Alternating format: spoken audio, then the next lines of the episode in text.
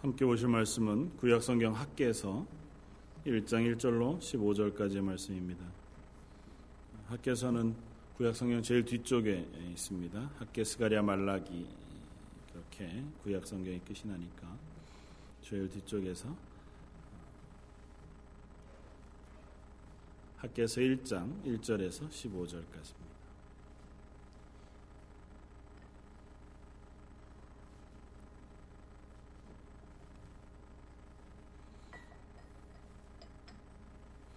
차였으면 우리 한 목소리로 한번 좀 길지만 말씀을 생각하면서 함께 읽겠습니다. 다리오 왕 제2년 여섯째 달 곧 그 달 초 하루에 여호와의 말씀이 선지자 학개로 말미암아 스알디엘의 아들 유다 총독 수룹바벨과 여호사닥의 아들 대제사장 여호수아에게 임하니라. 이르시되 만군의 여호와가 이같이 말하여 이르노라. 이 백성이 말하기를 여호와의 전을 건축할 시기가 이르지 아니하였다 하느니라. 여호와의 말씀이 선지자 학개에게 임하여 이르시되 이 성전이 황폐하였거늘 너희가 이때에 판벽한 집에 거주하는 것이 옳으냐. 그러므로 이제 만군의 여호와가 이같이 말하노니 너희는 너희의 행위를 살필지니라. 너희가 만일 뿌릴지라도 수확이 적으며 먹을지라도 배부르지 못하며 마실지라도 흡족하지 못하며 입어도 따뜻하지 못하며 일꾼이 삭슬 받아도 그것을 구멍 뚫어진 전대에 넣음이 되느니라. 만군의 여호와가 말하노니 너희는 자기의 행위를 살필지니라. 너희는 산에 올라가서 나무를 가져다가 성전을 건축하라. 그리하면 내가 그것으로 말미암아 기뻐하고 또 영광을 얻으리라. 여호와가 말하였느니라. 너희가 많은 것을 바랐으나 도리어 적었고 너희가 그것을 집으로 가져갔으나 내가 불어버렸느니라. 나 만군의 여호와가 말하노라.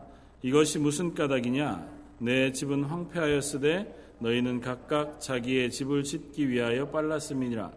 그러므로 너희로 말미암아 하늘은 이슬을 그쳤고 땅은 산물을 그쳤으며 내가 이 땅과 산과 곡물과 새 포도주와 기름과 땅의 모든 소산과 사람과 가축과 손으로 수고하는 모든 일에 한재를 들게 하였느니라.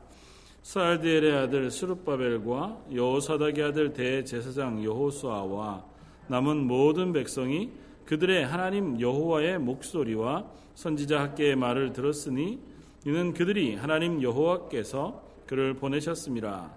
백성이 다 여호와를 경외하며 그때 여호와의 사자 학개가 여호와의 위임을 받아 백성에게 말하여 이르되 여호와가 말하노니 내가 너희와 함께 하노라 하니라. 여호와께서 스알디엘의 아들 유다 총독 스룹바벨의 마음과 여호사닥의 아들 대제사장 여호수아의 마음과 남은 모든 백성의 마음을 감동시키심에 그들이 와서 만군의 여호와 그들의 하나님의 전 공사를 하였으니 그때는 다리오 왕 제2년 여섯째 달 24일이었더라. 아멘. 오늘부터 아마 한 서너 주 정도 좀 학개서를 같이 나눌까 생각하고 있습니다. 몇 주 정도쯤이나 될지는 잘 모르겠습니다. 오늘 하루에 끝날 수도 있는 분량만큼 학개서는 굉장히 짧습니다. 그래서 은혜를 나누면서 올해 마지막 12월달 수요 예배를 학개서를 통해서 함께 묵상하고자 합니다.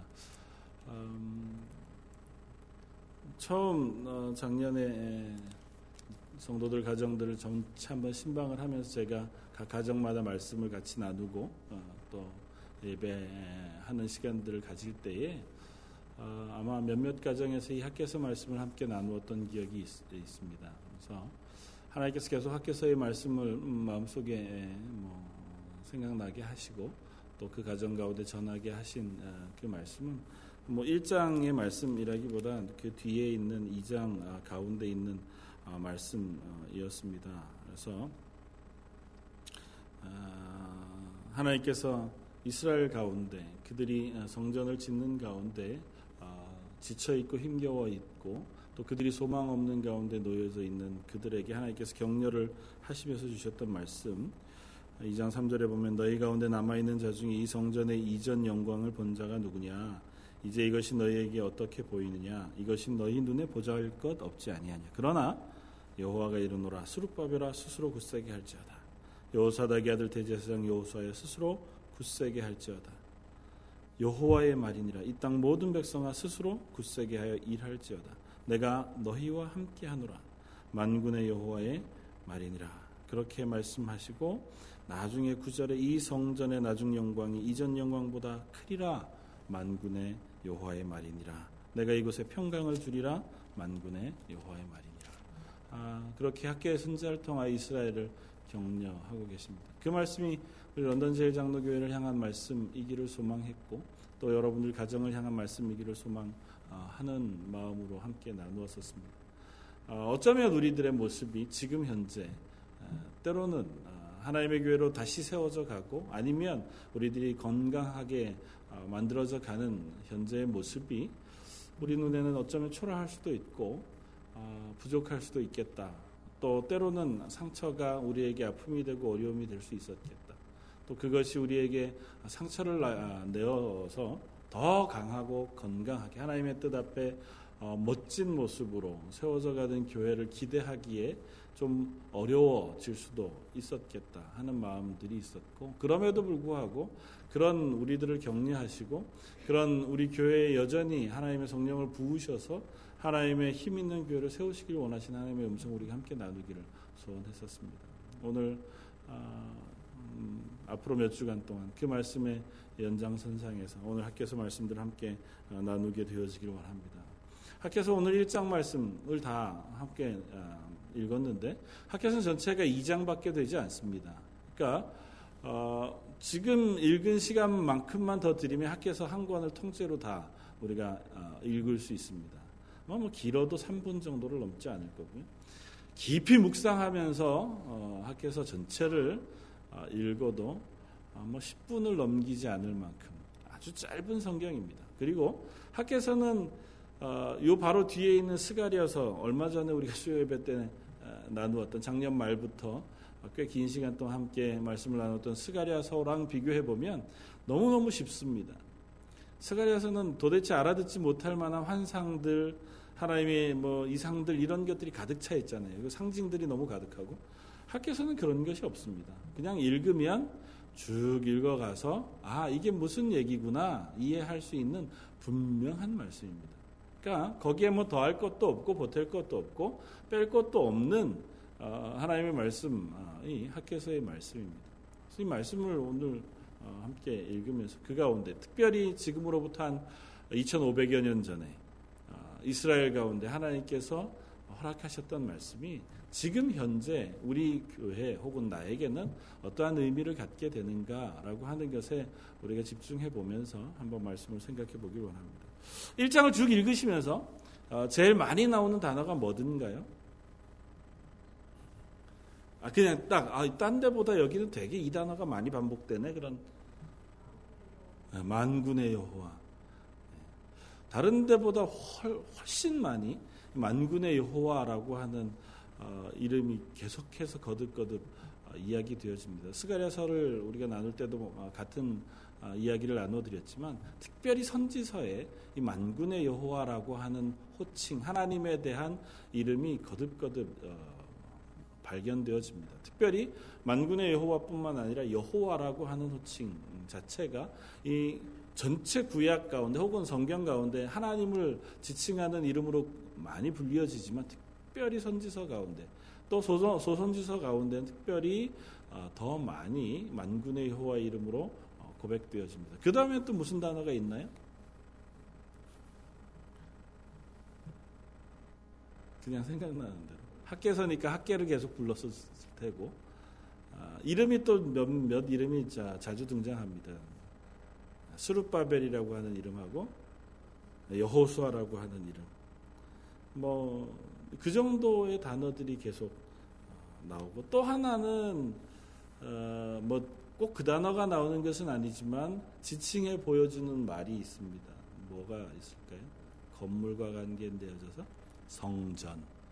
그러면 학개서는 이런 내용입니다. 이 이야기를 종합해 보면 만군의 여호와가 선지자 학개를 통하여 지도자 되어지는 스룹바벨과 여호수아 그리고 온 이스라엘 백성을 향하여 성전을 짓도록 격려하는 말씀. 그러면 학개서 내용은 정리가 됩니다. 처음부터 끝까지 그 말씀입니다. 2500년 전에 이스라엘의 상황을 우리가 한번 이해해보면 조금 더 구체적으로 이해할 수 있을 겁니다. 이때는 오늘 학개서는 다른 특징도 있지만 특별히 날짜에 대한 분명한 기술을 해놓았습니다. 짧은 이 두 개의 장인데 날짜를 무려 6번이나 기록하고 또 4번 하나님께서 학개 선지자를 통하여 이스라엘 백성에게 말씀을 전해주시는데 그 날짜를 분명히 정해요. 전해주고 있어요. 그래서 오늘 1절에 이렇게 얘기합니다. 다리오 왕 제2년 6째 달 그 달 초하루 그때부터 맨 마지막 말씀이 언제 주어지냐 하면 2장 20절 그 달 24일 여호와의 말씀이 다시 학개에게 임하니라. 근데 이 그달은 앞에 그달하고는 달라요. 맨 처음에는 6째 달이고요. 맨 마지막은 2장의 중간에 가면 7째 달, 9째 달, 그리고 그달 20일 이렇게 나오니까 6째 달부터 9째 달까지 한 4달이 되지 않는 시기 가운데 하나님께서 4번 거듭 학개 선지자를 통해 말씀하고 계신 거고 이 시기는 역사적으로 보면 다리오 왕이라고 하는 왕이 바벨론의 왕으로 여러 이름이 등장합니다. 그 중에서 이 학개 선지자 혹은 이스라엘의 회복과 관련되어진 다리오 1세라고 하는 왕치세라고 생각해 보면 아마 BC 520여 년 정도쯤 일 것이라고 짐작해 볼 수 있습니다.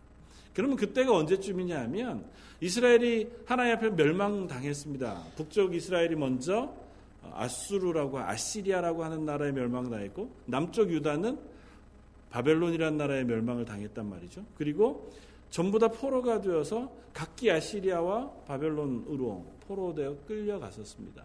그래서 특별히 주로 고관들 그리고 잘 사는 사람들 웬만한 사람들은 다 포로로 바벨론에 끌려가서 거기서 70여 년의 시간을 포로로 지냅니다. 그러다가 하나님께서 특별히 세우신 왕 고레스라고 하는 왕이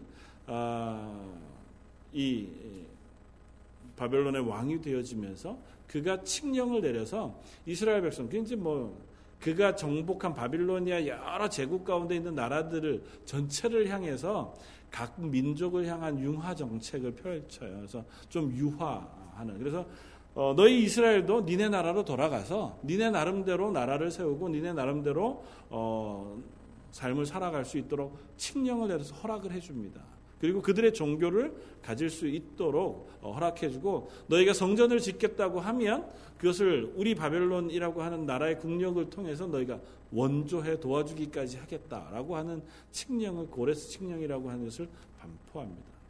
그때가 537년 정도쯤.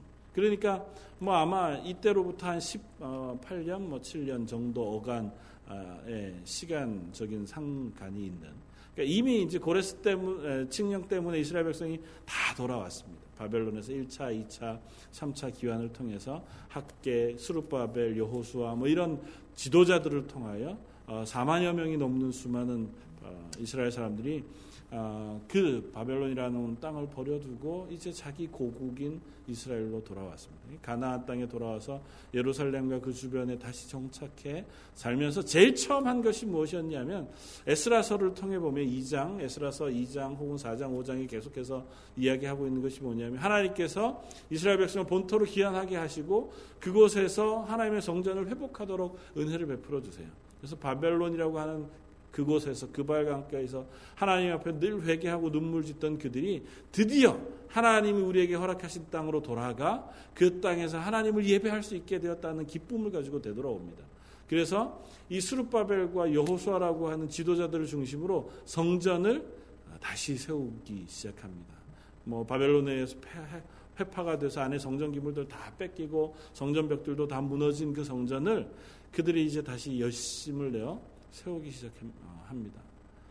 그런데 문제는 이 성전 세우는 것을 싫어하는 사람들이 있었습니다.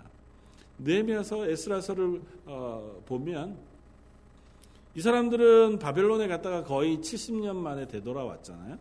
그런데 그 땅에 남아있었던 사람들이 있었습니다. 그리고 특별히 그 가운데에는 이스라엘 백성으로서의 정체성을 지니고 있는 사람도 있었지만 사마리아 지역에 사는 사람들은 아시리아라고 하는 그 나라에 멸망하면서 서로 그쪽 사람들 이쪽에 거주시켜서 혼혈 정책을 펼쳤단 말이죠. 그러니까 거기에 있는 사람들은 이스라엘 사람도 아니고 아수르 사람도 아닌 이방 사람들이 되어버린 상태에 있었습니다. 그래도 가나안에 그대로 눌러 앉아 살고 있었으니까 그들 역시 그 땅에서 이스라엘이라고 하는 그 민족적 정체성을 가지고 있었단 말이죠. 그러니까 바벨론에서 돌아온 사람들이 이제 성전을 세우고 나라를 건설하려고 하니까 그 땅에 살던 사람들과의 관계에서 어려움이 생겼습니다. 뭐 이스라엘 사람들로 그 땅에 살던 사람들은 말할 것도 없고 주변의 이 사마리아 지역 사람들과도 갈등이 생겼습니다. 그래서 그것이 처음 갈등이 촉발된 것은 그들이 그러면 성전 짓는데 우리도 같이 동참하자. 그래서 이스라엘이란 나라가 건강해지면 우리도 그 나라의 일원이 돼서 함께 이스라엘 하나님의 나라라고 이 이스라엘의 백성으로 살아가자. 이렇게 이제 제의를 합니다. 그런데 이스라엘 백성들이 그걸 거부합니다. 왜냐하면 너희 사마리아 사람들, 이스라엘 본토에 있는 사람들은 뭐 괜찮지만 사마리아 사람들은 이스라엘 백성이 아니라는 거예요. 그들은 이미 이방 민족과 피가 섞인 혼혈 민족일 뿐만 아니라 여호와 하나님의 율법을 지키지 않고 하나님을 모르는 민족이라는 거예요. 그러니까 하나님의 말씀도 지키지 않고 율법도 어기며 하나님 앞에 제사도 지내지 않고 혼혈되어진 너희 민족이 그 거룩한 하나님의 성전을 짓는 일에 동참할 수 없다고 거절하게 되었습니다. 그렇게 되니까 나중에 느헤미야서에서 보는 것처럼 그들이 느헤미야가 성벽을 세울 때 공격하고 죽이려고 하고 이제 적대시되어서 완전히 이스라엘을 사사건건 시비를 걸게 되어집니다. 그러니까 성전을 짓는 일에 이들이 우리가 참여 못하면 방해할 것이다 이렇게 된 거죠. 때마침 바벨론이라는 나라에서 이 고레스라고 하는 왕이 전장에서 죽고 그 뒤에 캄비세스라고 하는 사람이 왕이 됩니다. 다시. 그 사람이 왕이 되던 그 어수선한 시기가 바벨론이라고 하는 거대 제국이 흔들릴 만한 시기였어요. 그러니까 이 사마리아에서 살던 사람들이 그 바벨론에다가 편지를 보냅니다. 당신들이 보내서 이제 자기네 나라를 회복하기 위한 이스라엘 사람들이 지들끼리 성전 짓고 성벽 쌓고 군대를 키워서 바벨론 당신들에게 대적하려고 합니다.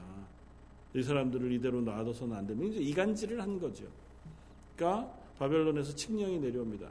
너희가 짓던 성전을 더 이상 짓지 말아라. 바벨론에서도 그것을 인정하지도 못하고 원조하지도 못하겠다. 그로부터 5, 6년, 7년 동안 성전 짓는 일이 멈추어져 있었습니다. 바벨론이 뭐 거대 제국이고 이스라엘도 여전히 거기에 속국으로 있는 거잖아요. 그러니까 칙령이 떨어진 상황에서 이스라엘이 뭐 독자적으로 성전을 지을 만한 어떤 힘이 있는 것도 아니고 그런 열심이 있는 것도 아니었다는 거죠.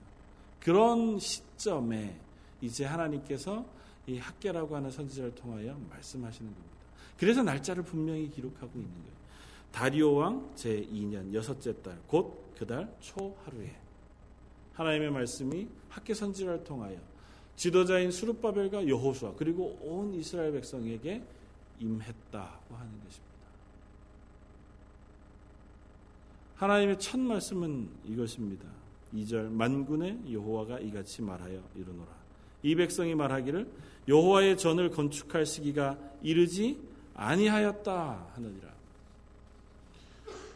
제일 처음부터 명확히 말씀하시는 이유를 설명합니다. 너희들이 아직 성전을 왜 짓지 않았느냐는 겁니다. 그리고 그 이유가 너희들이 말하기를 아직 우리가 성전 지을 때가 되지 않았다고 얘기한다는 겁니다. 뭐 그 이유는 여러 가지겠죠. 뒤에 이어나오는 설명들 뿐만 아니라 일단은 뭐 바벨론으로부터 칙령도 거두어진 상태가 아니고 그러니 우리가 자발적으로 그것을 위하여 노력할 수 있는 상황도 아니고 그리고 나서 뒤에 나오는 이야기들을 읽어보면 우리가 생활하기도 바쁘다는 겁니다. 바벨론에서 포로되어진 상태 70년 만에 되돌아왔는데 올 때 대단한 재산을 모아가지고 와서 이 땅에 딱 도착하자마자 집들을 짓고 도시를 건설하고 이럴 수 있는 상황은 아니었을 거 아닙니까? 지금부터 2500년 전에. 그러니까 성을 짓고 집을 짓고 그곳에서 이제 생활을 하려면 농사도 해야 되고 과수원도 개간해야 되고 뭐 이제 경제적인 활동을 해야 되잖아요. 수많은 사람들이 갑자기 몰려와서 갑자기 그 땅에 정착하려고 하니까 얼마나 쉽지 않은 일이었겠습니까? 그러니까 그들이 그걸 하기 위하여 수고해야 했습니다. 그러다가 보니까 차라리 성전 짓는 일이 멈추어진 것이 그들에게는 다행이다 싶은 생각도 어쩌면 한편 들었을지 모릅니다. 도라는 왔고 처음부터 성전 지을 마음이 없었던 것도 아니었잖아요. 열심을 다해서 성전을 지으려고 했으나 상황이 그렇지 않은 거잖아요. 그 상황이 그렇게 안 되다 보니까 아직은 하나님이 우리에게 이 성전을 허락하실 때가 아닌가 보다. 그러면 바벨론에서 칙령을 내려 이것을 다시 허락할 때까지는 우리가 성전 짓는 것을 잠깐 내려놓고 그동안 우리 이제 사는 것을 좀 잘 정리해서 힘을 만들어 놓으면 그 다음에 하나님 앞에 좋은 성전을 아름답게 봉헌해 드릴 수 있지 않겠나라고 하는 것이 어쩌면 이스라엘 백성의 마음이었는지 모른다는 거죠. 그렇게 시간이 하루 흘러가다가 이제 17, 18년을 흘러가게 되어져버린 상황인 거죠. 하나님이 그런 시기에 선지자 학개를 통하여 하나님의 말씀을 말씀해주고 계십니다. 이 성전이 황폐하였거늘 너희가 이때에 판벽한 집에 거주하는 것이 옳으느냐. 그러므로 이제 만군의 여호와가 이같이 말하노니 너희는 너희의 행위를 살펴볼지어다. 야, 너희 아직 때가 되지 않아서 성전을 짓지 않았다고 얘기한다만 어디 한번 지금 너희의 상황이나 환경을 살펴보자. 니네는 성전은 황폐한 채로 10여 년 동안 짓다가 만 성전이 얼마나 깨끗하게 보존되어 있었겠어요. 그야말로 폐허 비슷하겠죠. 황폐하게 내어둔 채로. 너희들은 판벽한 집이라는 건 잘 지은 집 이렇게 생각하시면 돼요. 그냥 대충 허름하게 사람 살만한 집이 아니라 잘 정교하게 깨끗하게 지어놓은 집에 사는 것이 도대체 말이나 되냐. 하나님이 간단하게 얘기하면 이겁니다. 하나님을 위해서는 니네가 집도 안 지어놓고 그건 짓다가 말았으면서 어떻게 니네는 그렇게 좋은 집에서 마음 편하게 잘 살고 있느냐는 이야기를 하나님께서 하시는 겁니다. 그러면서 너희 사는 걸 한번 살펴보자는 겁니다. 살펴보는 것 무엇이냐 하면 너희가 많이 뿌릴지라도 수확이 적으며 먹을지라도 배부르지 못하며 마실지라도 흡족하지 못하며 입어도 따뜻하지 못하며 일꾼이 삭슬받아도 그것을 구멍 뚫어진 전대에 넣음이 되었다. 너희 행위를 한번 살펴봐. 그게 왜 그런 것 같으니 그 얘기입니다. 너희들이 10여 년 동안 수고해서 일했어요. 자기의 삶들을 잘 이제 가나안으로 되돌아온 이곳에서의 삶을 잘 살기 위해서 애쓰고 수고했어요. 그런데 니네 한번 봐봐라. 니들이 그 수고한 수고가 잘 열매를 맺었더냐. 열심히 씨 뿌린 것을 거두었을 때 풍족하게 거두어 너희들의 창고가 가득한 적이 있더냐. 너희들이 애쓰고 노력했는데도 불구하고 늘 흡족하게 먹고 마시지 못했던 것을 너희가 기억하지 않니. 너희가 돈을 열심히 모아다가 전대에 넣어도 전대 구멍 뚫어진 것처럼 남는 돈이 하나도 없는 그런 삶을 살지 않았느냐고 묻는 겁니다. 그쯤 되면 너희가 무슨 힌트라도 얻어야 되는 것 아니겠니? 그쯤 되면 너희가 너희의 삶을 한번 살펴보아야 되는 것 아니겠느냐고 학개 선지자를 통하여 말씀하고 계시는 겁니다. 무려 긴 시간 동안 하나님의 성전이 지어지지 않은 것, 하나님께서 그 성전 안에 들어가서 등 따시고 배부르게 그곳에 거하시고 싶어서 하나님께서 성전을 지으라고 말씀하시겠어요? 그렇지 않으시잖아요. 하나님이 이미 예루살렘 성전에서 하나님의 영광을 거두어 가신 그 모습을 보여주셨었습니다. 이스라엘이 하나님과 동행하지 않으면 이스라엘이 하나님의 백성일 수 없는데 이스라엘 가운데 하나님의 성전, 그것이 회파되어지고 그것에 하나님의 영광이 떠나가신 순간 이스라엘은 하나님의 백성이 아니 되었단 말이죠. 그런데 그런 이스라엘 하나님께서 이제는 다시 하나님의 영광이 예루살렘 성전으로 되돌아오셔서 하나님의 백성으로 회복시키기를 원하시고 약속하신 것, 그것이 선지자를 통한 약속이었단 말입니다. 에스겔 선지자를 통하여 그 포로지, 바벨론 포로지에 있던 이스라엘 백성들에게 환상 가운데 보여주는 약속이 뭐였냐면 내가 너희와 함께 거할 것이라는 것이고 그 예루살렘 성전으로부터 물이 흘러나와 온 세상에 가득하게 하나님의 영광이 차는 이상을 보여주며 그 하나님께서 너에게 성령을 부으시면 마른 뼈다귀와 같이 죽은 너희가 살아나 큰 군대가 되어질 것이라고 하는 하나님의 말씀을 허락해 주시는 거란 말이에요. 그러니까 이스라엘이 이 가나안 땅에 돌아와서 기대한 건 그것이었다는 겁니다. 아, 하나님께서 우리를 이제 회복하니 우리가 하나님의 백성으로 다시 힘을 얻고 용기를 얻고 대단한 나라가 될 수 있겠구나. 예전에 다윗 왕 때처럼 하나님 우리와 동행하는 하나님의 나라가 될 수 있겠구나. 그랬는데 지금 너희의 삶이 어떠니 하고 하나님 물으시는 겁니다. 그래 어떻게 너희가 기대한 대로 되었느냐고 물으시는 겁니다. 그 이유가 어디 있는 것이라고 생각하느냐고 물으시는 겁니다. 그 이유가 어디에 있었을까요? 그들이 성전을 짓지 않았다는 것입니다. 왜 하나님은 굳이 성전을 짓는 것에 그렇게 집착하고 계실까요? 그냥 건물로 되어진 성전이 빨리 지어져야 그 성전에서 하나님 앞에 드려지는 제사가 드려지고 그나마 하나님의 이름이 이스라엘 백성 가운데 드러날 수 있으니까 그러실까요? 조금 더 원칙적인 더 깊은 원래의 이유는 무엇일까요? 도대체 성전이 회복되어진다는 것의 의미가 무엇이겠습니까? 이스라엘이 거주하고 있는 이 가나안 땅, 그 예루살렘에 하나님의 성전이 지어진다는 것이 무슨 의미겠습니까? 이곳에 하나님이 함께 계시다는 겁니다. 그래서 오늘 본문 말씀 뒤에 보면 스룹바벨에게 말씀하시길 이렇게 하잖아요. 13절 그때 여호와의 사자 학개가 여호와의 위임을 받아 백성에게 말하 이르되 여호와가 말하노라 내가 너희와 어떻게 해요? 함께 하노라. 이것이 뭐라고요? 임마누엘, 예수 그리스도의 또 다른 이름, 하나님이 우리와 함께 하신다는 것입니다. 하나님이 함께 하신다고 하는 것, 왜 성전이 꼭 있어야만 가능하겠어요? 그러나 그 성전을 통하여 이스라엘 백성의 고백을 들으시길 원하시는 것이고 그것을 통하여 하나님께서 이스라엘과 동행하신다고 하는 그 완전한 사실을 확인시키시기를 원하시는 겁니다. 이스라엘 백성이 하나님의 백성으로 하나님께서 회복하시면 회복이 되지요. 그들이 성전 짓지 않아도 하나님께서 그들의 심령 가운데, 그들의 땅 가운데 왕 되시면 왕이 되지요. 그러나 그들이 하나님의 백성이 되는 것은 그들의 반응과 고백이 필요로 하다는 것입니다. 하나님께서 회복하신 그곳에서 하나님이 우리의 왕이 되시고 우리의 구주가 되십니다. 하나님이 우리와 동행하신다고 하는 사실을 그들이 사모하며 바라보는 그 이스라엘의 민족의 정체성을 회복해야 된다는 것입니다.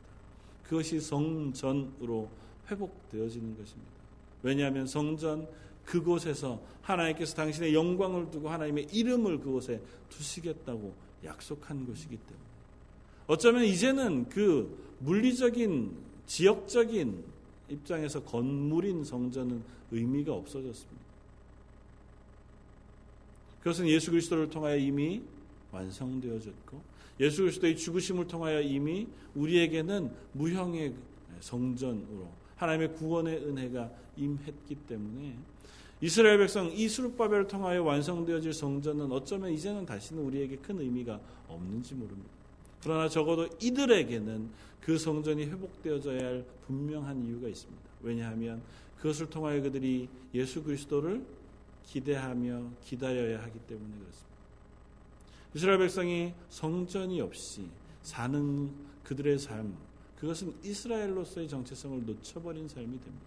하나님과의 관계가 성전을 통하여 하나님 앞에 예배하고 하나님의 말씀을 듣고 하나님 앞에 제사하는 그 삶을 사는 것, 그것이 이스라엘과 하나님이 동행하는 삶을 사는 것인데 그 하나님과의 관계가 끊어진 상태에서 이스라엘의 삶은 그들이 이름은 이스라엘이라 할지라도 하나님과 관계없는 이방민족과 조금도 다를 바가 없는 민족이라고요. 우리가 지난주까지 살펴보았던 사사기를 통해서 우리가 거듭 확인했잖아요. 하나님의 백성으로 하나님이 거하시는 땅, 하나님이 기업으로 준 가나안 땅에 거주하는 이스라엘 백성이라 할지라도 그들이 하나님과의 관계를 끊어버리는 순간 그들은 이방의 또 다른 민족과 조금도 다르지 않다고요. 그냥 하나님이 내버려 두시는 그 이방 민족과 조금도 다르지 않다.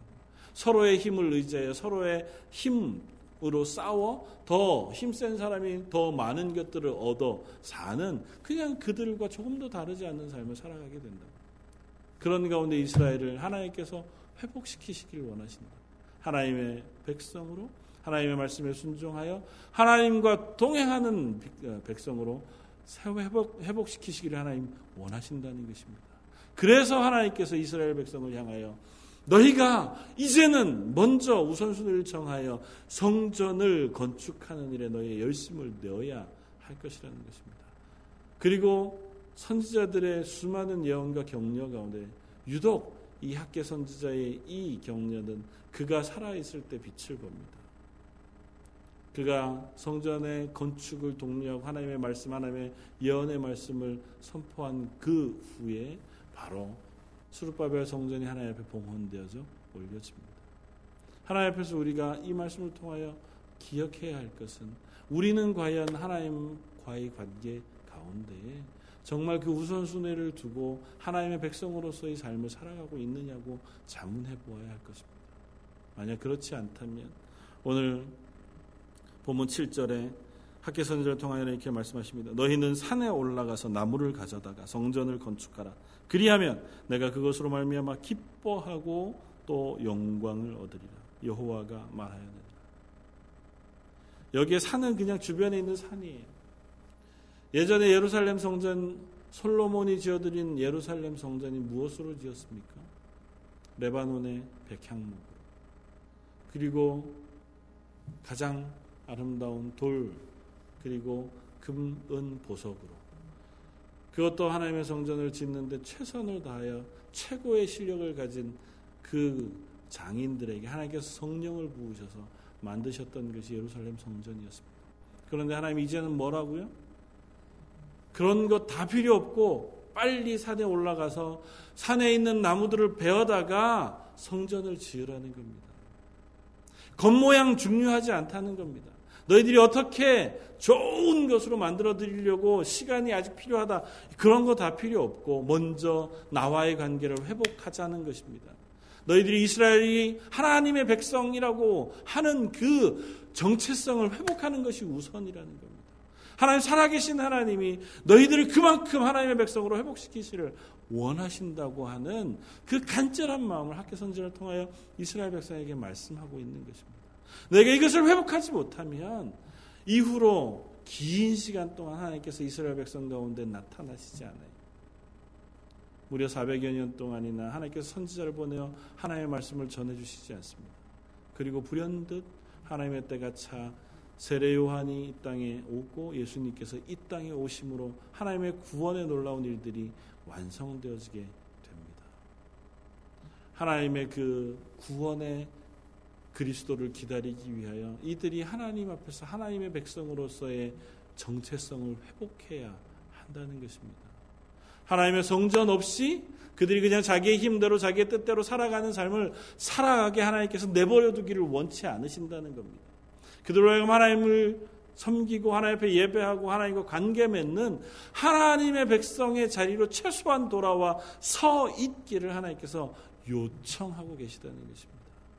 그걸 위해서라면 좋은 집, 좋은 재단, 좋은 건축물 없이라도 너희가 너희의 마음을 다하여 너희의 열심을 다하여 그 성전을 짓는 그 성전 짓기를 하나님께서 요청하시고 너희가 그렇게 한다고 하면 오늘 13절에 내가 너희와 함께 할 것이라고 약속하고 계시다는 것입니다. 우리들이 사는 삶은 어떻습니까? 우리가 그리스도인으로 이 땅에 살아갑니다. 우리들이 여전히 하나님의 백성으로 이 땅에 하나님의 백성이라 고백하며 살아갑니다. 우리들도 여전히 이스라엘 백성과 같은 자리에서 같은 실수를 반복하고 살아가는 사람들인 것을 고백합니다. 하나님의 백성이고 하나님 앞에 예배하는 것이 우선인 줄 알고 하나님이 말씀하신 것을 순종하여 하나님 앞에 헌신하는 것이 우선인 줄 알지만 아직은 때가 아닌 것 같고 아직은 제가 힘이 좀 부족하기도 하고 아직은 우리가 해야 할 것들이 좀 남아서 또 때로는 우리가 나이가 너무 많거나 나이가 너무 어려서 아니면 때로는 우리의 건강이 아직 회복되지 않았거나 아니면 또 다른 할 일이 너무 많아서 시간이 너무 부족하거나 아니면 또 다른 무언가를 위하여 빼두어야 하기 때문에 아직은 아닙니다 라고 얘기할 때가 혹 우리에게 있지는 않은지 하나님 그런 우리들에게 말씀하십니다. 먼저 너희가 사는 삶을 한번 살펴보지 않을래? 그렇게 사니 어디 만족스럽더냐고 묻고 계신 겁니다. 사실은 어떻게 보면 위협 같아 보이기도 하고 어떻게 보면 현실적으로 보면 그러면 하나님 성전 없이 하나님께 우선순위를 두지 않는 삶은 돈을 벌어도 가난하게 되고 아무리 씨앗을 뿌려도 수확이 없는 그런 삶이 된단 말입니까? 그럴 겁니다. 하나님에게 의지하지 않는 한 그리스도인이 하나님과 연결고리가 깨어진 한 얻어지는 그 어떤 것이 우리의 것이 되겠습니까? 얻어지는 어떤 풍요로움이 우리의 기쁨이 되겠습니까? 하나님이 계시지 않는 곳, 그곳에서 누리는 세상의 온갖 풍요로움이 과연 우리에게 기쁨과 풍요로움이 되겠습니까? 성경은 그 이야기를 하고 있는 겁니다. 하나님께서 하나님 앞에 우선순위를 둔 사람에게 하나님의 마음의 은혜를 베푸시기를 기뻐하십니다. 더군다나 여기에 말씀하고 있는 것처럼 그렇게 했을 때 비로소 우리에게 하나님이 은혜를 베푸셔서 우리가 거하는 삶 혹은 우리가 행하는 모든 그 삶의 자리에서도 복 내리시기를 하나님 기뻐하신다고 하는 사실을 말씀하고 계십니다. 왜냐하면 그들이 사는 땅이 바로 하나님이 주인인 땅이기 때문에 이스라엘이 거주하는 그 땅은 하나님이 주인이 되시는 땅이에요.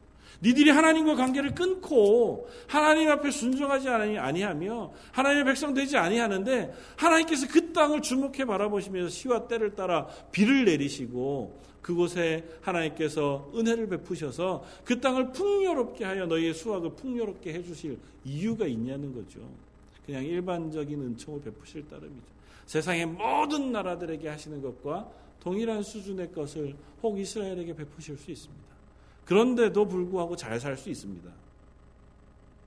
그리스도인들이 그냥 하나님 없이 살아도 하나님 앞에서 그냥 그리스도이기는 하나 아무리 봐도 그리스도인 같지 않은 삶, 하나님과 전혀 관계없는 삶을 살아도 때로는 그냥 하나님이 내버려 두셔서 잘 살 수 있습니다. 부자도 될 수 있고 건강할 수도 있습니다. 그러나 그냥 그것은 하나님이 내버려 두셔서 얻게 되어지는 것에 불과합니다. 하나님의 백성으로 하나님과의 관계를 회복했을 때 하나님에게 내 우선순위를 두고 내가 하나님의 자녀로 살아가기를 원했을 때 하나님 우리를 향하여 두 눈을 주목해 바라보시고 그 땅에 하나님의 은혜 내리시기를 원하신다는 것입니다. 그래서 이른 비와 늦은 비로 우로를 내리시고 그 땅에 햇빛을 내리셔서 하나님이 그 땅을 복 내려 은혜 베푸시기를 기뻐하신다는 것입니다. 우리를 향해서도 동일합니다. 우리가 하나님 앞에서 하나님의 우선순위를 두고 하나님과의 관계를 회복하여 하나님의 자녀인 자리, 하나님의 구원 얻은 그리스도인의 자리에 온전하게 섰을 때 하나님 우리를 향하여 은혜 베푸시기를 원하시고 그 축복을 우리에게 허락해 주실 줄 믿습니다. 다만 그 축복이 내가 기대하는 것과 다른 형태로 올 수 있다고 하는 사실을 우리가 기억해야 합니다. 하나님의 축복의 목적은 우리가 하나님의 충만하심까지 자라가는 것이기 때문에 그렇습니다. 이 땅에서 이 세상 사람들이 누리는 배부름, 만족함, 그리고 허랑방탕한 것이 하나님이 우리에게 기대하시고 주고자 하는 최고의 목적지가 아니라 하나님과 동행함으로 얻어지는 그 풍족함, 하나님의 거룩하심을 닮아가고 하나님의 영광 가운데 하나님과 동행하는 기쁨을 만족히 누리는 수준까지 우리를 인도하기를 기뻐하셔서 거기까지 인도하시는 은혜를 우리에게 베풀어 주실 겁니다. 그리고 그것이 결코 우리가 기대하는 것 혹은 우리가 걱정하는 것처럼 너무너무 힘겹고 너무너무 고난의 길은 아니라고 하는 사실을 기억하십시오. 하나님께서 우리와 함께 그 자리에 가시기를 원하셔서 임마누엘 예수 그리스도를 우리에게 보내셨을 뿐만 아니라 우리에게 지금도 학개 선지자를 통하여 말씀하시는 것처럼 너희의 지금 형편은 어떠니 너희의 삶은 어떠니라고 물어보시면서 너희의 우선순위는 과연 하나님의 말씀 앞에 있기는 하느냐고 묻는 것입니다. 하나님의 은혜를 사모하고 하나님의 말씀에 순종하는 것이 우리의 우선순위가 되기를 매일매일 점검하면서 그 하나님의 은혜가 우리를 풍족하게 하는 저와 여러분들 되시기를 주님의 이름으로 부탁을 드립니다. 같이 기도하겠습니다. 하나님, 학개 선지자를 통하여 이스라엘 백성에게 하신 말씀이 저희에게 또 다른 도전이 됩니다. 하나님, 그들이 하나님의 말씀을 듣고 그 마음을 돌이켜 바로 하나님의 전 건축하는 곳에 헌신한 것처럼 저희도 이 말씀을 듣고 하나님과의 관계를 회복하기 위하여 우리가 하나님의 말씀을 묵상하고 기도하며 하나님의 교회를 위하여 섬기는 일에 헌신할 수 있는 저희들 되게 하여 주옵소서. 또한 그렇게 우리가 하나님 앞에 마음을 두었을 때에 저희를 향하신 하나님의 은혜를 풍족히 베풀어 주셔서 저희의 땅에서 기쁨과 감사가 넘치는 아름다운 삶을 살게도 허락하여 주옵소서. 이 저녁 하나님께서 베푸신 은혜를 저희가 만족히 누리며 남은 일주일도 하나님의 은혜 가운데 거하는 하루하루가 되게 하여 주옵소서. 모든 말씀 예수님 이름으로 기도드립니다. 아멘.